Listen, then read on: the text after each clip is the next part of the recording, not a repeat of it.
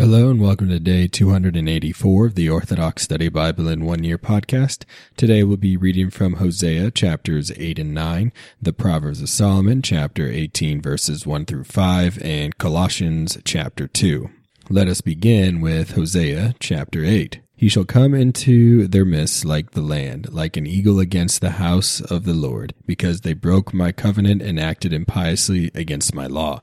They shall cry out to me, saying, O God, we know you, for Israel has turned away from good things. They have pursued an enemy, they made kings for themselves, but not by me. They have ruled, but they did not make it known to me. They made idols for themselves with their silver and gold, that they might be utterly destroyed. Get rid of your calf, O Samaria, my anger is kindled against them. How long will they be unable to purge themselves in Israel. A workman made it, and it is not God. Therefore your calf, O Samaria, was a deceiver, for they sowed wind damaged seeds, and their destruction shall await them. A sheaf of corn cannot produce flour, and even if the seeds should produce it, strangers would devour it. Israel is swallowed up. Now he has become as, wor- as a worthless vessel among the nations, for they have gone up to the Assyrians. Ephraim has sprouted again against himself. They loved gifts. Therefore they shall be handed over to the nations. Now I will receive them, and they will stop a while to anoint a king and princes. Because Ephraim has multiplied altars, his beloved altars have become sins to him. I will write a multitude of statutes for him, for his statutes are considered as strange things, as well as his beloved altars. For if they should ex- offer a sacrifice and eat flesh, the Lord would not accept them. Now he will remember their wrongdoings and take vengeance on their sins. They have returned to Egypt, and they shall eat unclean things among the Assyrians. Israel has forgotten him who made him. They have built temples, and Judah has multiplied walled cities, but I will send fire upon his cities, and it shall devour their foundations. Hosea chapter 9 Rejoice not, O Israel, neither make merry as other peoples, for you have gone a whoring from your God. You have loved for hire upon every threshing floor of wheat. The threshing floor and winepress did not know them, and the wine disappointed them. They did not dwell in the Lord's land. Ephraim dwelt in Egypt, and they shall eat unclean things among the Assyrians. They have not offered wine to the Lord, neither have their sacrifices been pleasing to him. But like the mourning bread to them, all that eat shall be defiled because their bread shall be for their own life. and shall not come into the house of the Lord. What will you do in the day of public festival and in the day of the Lord's feast? Therefore, behold, they go forth from the trouble of Egypt. Memphis shall receive them, and Machmas shall bury them. As for their silver, destruction shall inherit it, and thorns shall be in their tents. The days of vengeance have come, the days of your recompense have come, and Israel shall be afflicted as the prophet that is mad, as a man deranged. By reasons of the multitude of your wrongdoings, your madness has abounded. The watchman of Ephraim was with God, but the prophet is a crooked snare in all his ways. They have planted the madness firmly in the house of God. They have corrupted themselves as in the days of Gibeah. He will remember his wrongdoings. He will take vengeance on his sins. I found Israel as grapes in the wilderness, and I saw their fathers as an early guard at their fig tree. They went into Baal Peor and were shamefully estranged, and the beloved ones became abominable.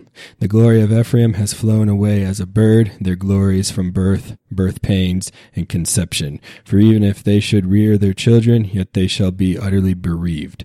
For woe to them, my flesh is of them. Ephraim, even as I saw, presented their children as a prey. Ephraim was ready to bring out his children to slaughter. Give to them, O Lord, what will you give to them? A childless womb and dry breasts. All their evils are in Gilgal, for there I hated them because of their evil practices. I will cast them out of my house. I will not love them any more. All their leaders are disobedient. Ephraim underwent trouble. He is dried up at his roots. He shall bear fruit no more. Wherefore, even if they should beget children, I would kill the desired fruit of their womb. God shall reject them because they have not hearkened to him. So they shall be wanderers among the nations. Proverbs of Solomon, chapter 18, verse 1. A man seeks a pretext when he wishes to separate from his friends, but he shall be reproached at every opportunity. A man lacking understanding has no need of wisdom, for he is rather led by lack of discernment. When an ungodly man comes into the depth of evil things, he acts contemptuously, but dishonor and reproach come upon him. A word in the heart of a man is deep water, and a river and a fountain of life spring up from it. It is not good to admire the person of the ungodly, nor is it holy to pervert righteousness in judgment. Colossians chapter 2. For I want you to know what a great conflict I have for you and those in Laodicea, and for as many as have not seen my face in the flesh, that their hearts may be encouraged, being knit together in love, and attaining to all riches of the full assurance of understanding, to the knowledge of the mystery of God, both of the Father and of Christ, in whom are hidden all the treasures of wisdom and knowledge. Now this I say, lest anyone should deceive you with persuasive words. For though I am absent in the flesh, yet I am with you in spirit, rejoicing to see your good order and the steadfastness of your faith in Christ. As you therefore have received Christ Jesus the Lord, so walk in him, rooted and built up in him and established in the faith as you have been taught, abounding in it with thanksgiving.